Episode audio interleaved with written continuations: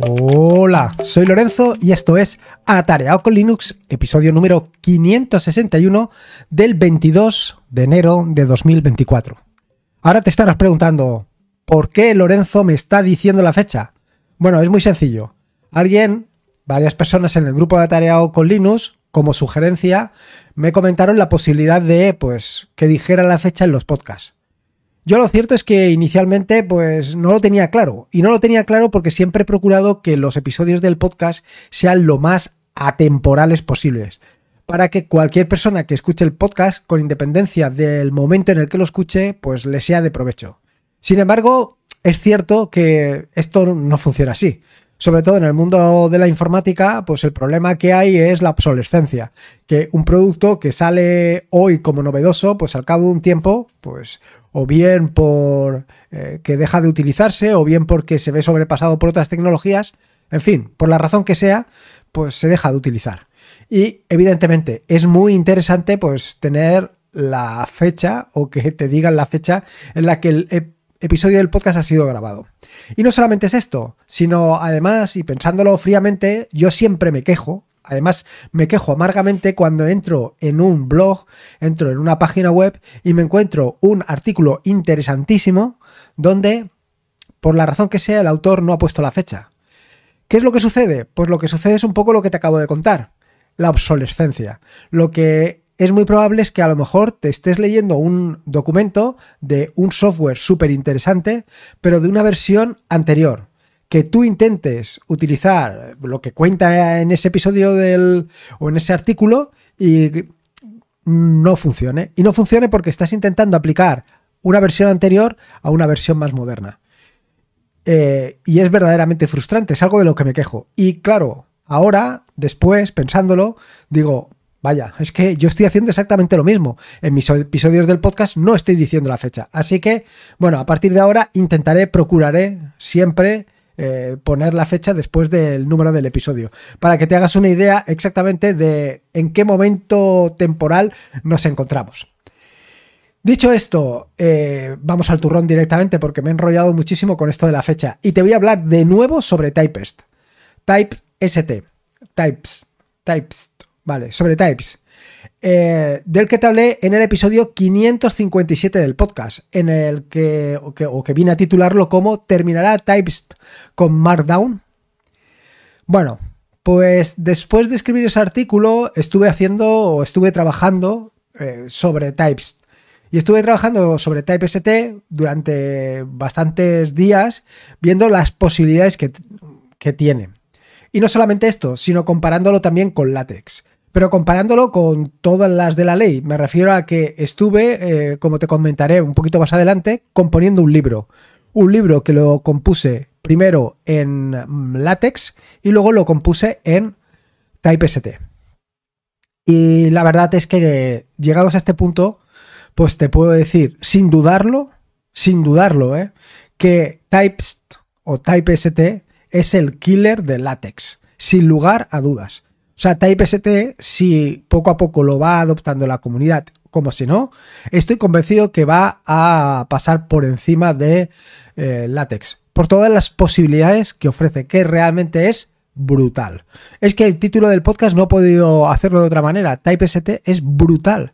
Es una herramienta de edición realmente espectacular.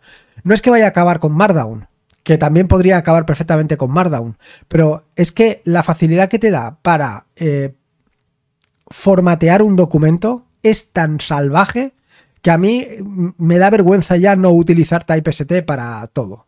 De verdad, eh, te lo digo así. Estoy realmente maravillado. Y no solamente estoy maravillado por las posibilidades que ofrece TypeST, sino porque además se trata, primero, que es open source, y no solamente que sea open source, sino que lo puedes utilizar prácticamente en el navegador que quieras, en el navegador, en el editor que tú quieras, porque al final lo que se trata es de un lenguaje con su sintaxis, un lenguaje de marcado ligero, con una parte de scripting que puedes hacer y luego tienes un compilador. El compilador está hecho en Rust, pero es que es igual. O sea, quiero decir, al final lo que está aplicando TypeST es un formato, una sintaxis que tú puedes implementar o bien con Rust o lo podrías compilar con cualquier otro lenguaje de programación. Es que da lo mismo. Eh, se trata de hacer la librería y luego la compilación.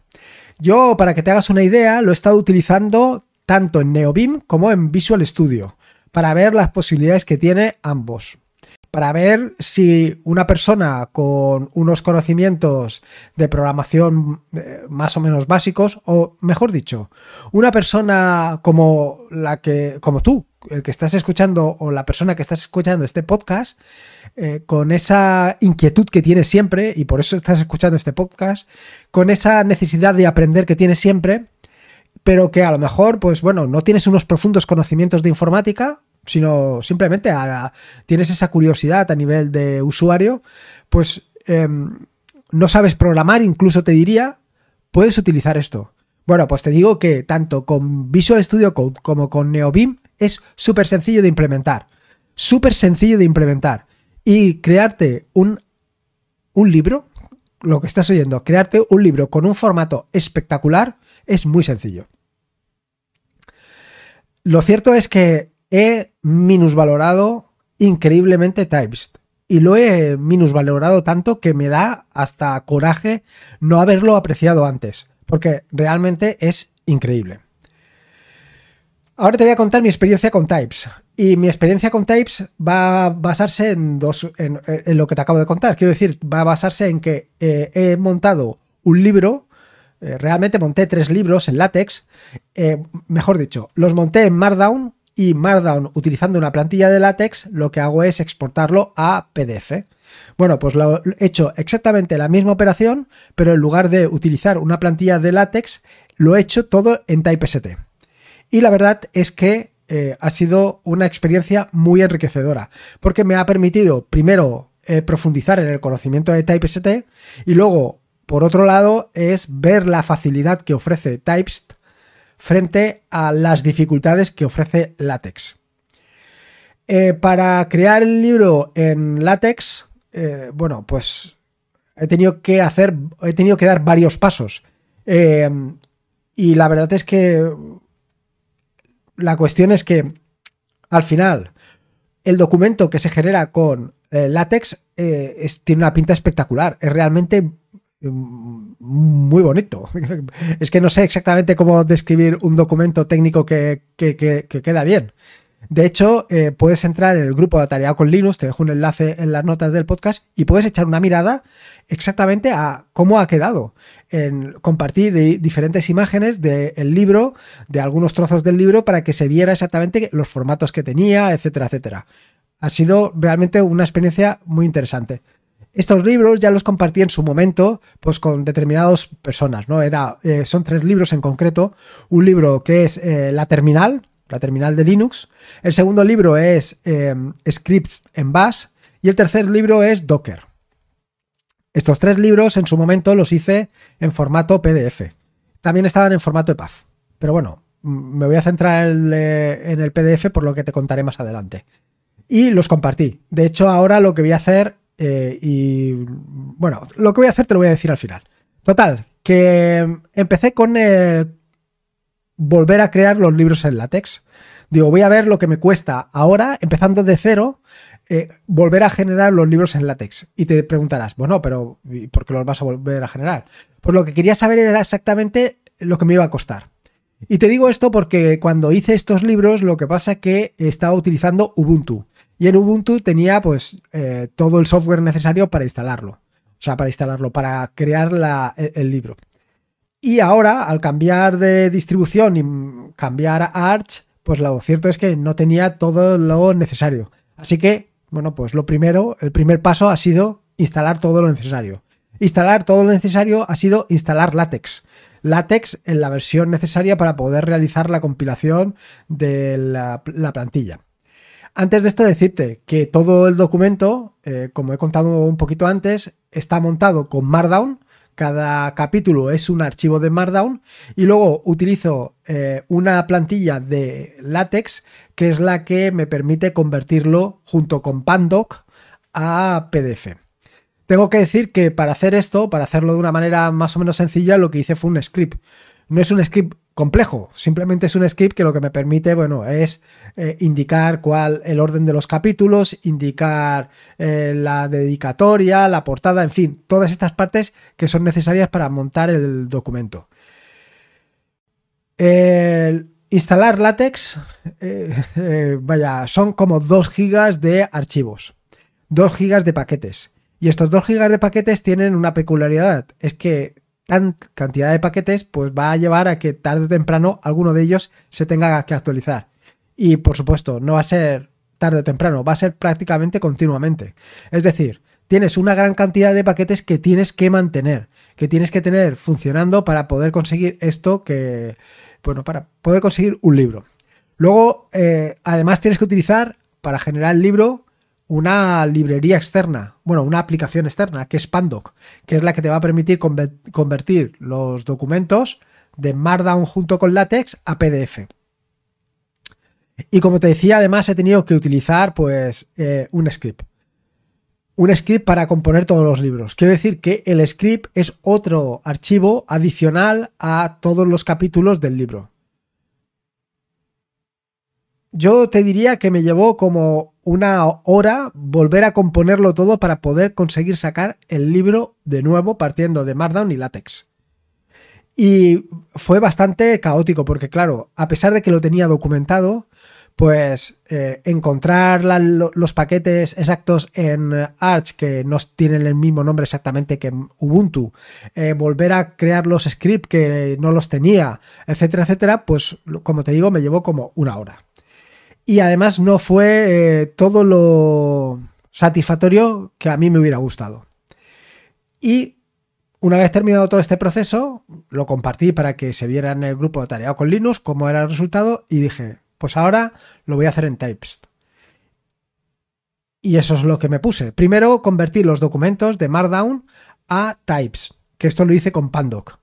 Aunque te tengo que decir que no es la mejor manera posible. Y te digo esto, que no es la mejor manera posible, porque en lugar de poner negrita, por ejemplo, lo utiliza env, o sea, utiliza determinadas eh, funciones que yo creo que están de más. Esto es una opinión personal, evidentemente, pero yo no lo convertiría de esta manera. De hecho, eh, en muchos de los capítulos que he convertido, lo que he hecho ha sido reemplazar eh, lo que había hecho, la conversión, reemplazarla, digamos, a mano. Eh, aquí todavía me queda trabajo de edición, pero esto te lo contaré un poquito más adelante. Bueno, una vez em, instalado Types en mi equipo, que al final es simplemente una librería que es súper sencilla de instalar, al final es una librería de Rust, bueno, una aplicación, mejor dicho, de Rust, eh, es muy sencilla y solamente es una. Aquí ya encuentro la primera diferencia y diferencia importante respecto a LaTeX. Eh, en LaTeX tienes que instalar multitud de paquetes. Aquí uno solo. Bueno, también te estoy engañando. Realmente no es uno solo porque si utilizas algunos de los complementos, como por ejemplo, em, no sé decirte ahora, alguno de lo que haya utilizado. Estuve utilizando uno, bueno, en fin, que eh, en ocasiones puedes instalar algún paquete que te haga falta y entonces sí que necesitarás algo. Pero si no, si te ciñes exactamente a lo que es em, el funcionamiento normal de Types, con lo que viene de caja tienes más que suficiente. Vale, una vez hecho esto, convertí los documentos, como te decía, de Markdown a Pandoc. Una vez convertidos los documentos a Pandoc, fue hacer la em, plantilla. Porque evidentemente cuando haces la conversión, pues te queda un documento pues, normal. Pero yo quería un resultado exactamente igual que me daba la plantilla de látex. Porque a mí me resultaba pues muy atractivo. ¿Qué es lo que hice? Bueno, pues lo que hice es armándome un poquito de paciencia, crear la plantilla. Esto me llevó como aproximadamente un par de horas. Un par de horas me llevó en crear la plantilla que he utilizado para el libro. Digo que me llevó un par de horas y a lo mejor te parece mucho porque evidentemente pues el conocimiento que tenía en ese momento de types pues era bastante reducido. Ahora pues eh, las cosas cambiarían. Ahora probablemente pues a lo mejor en una hora o incluso en media hora podría tenerlo listo. No solamente es esto, no solamente hice una plantilla para el libro, sino que además estoy preparando una plantilla para hacer eh, chuletas, para hacer lo que son hojas donde se encuentran todos los comandos que puedes ejecutar. Con esto ya te puedes hacer una idea del potencial que tiene esta herramienta. Vale. Como te decía, pues más o menos me llevó eso, yo te diría que un par de horas preparar la plantilla entre que aprendes el lenguaje, tal y cual. Y una vez aprendido y preparada la plantilla, que no tiene más de 135 líneas, fíjate que sí tiene pocas líneas y todavía se puede optimizar más, lo cierto, convertirlo es inmediato.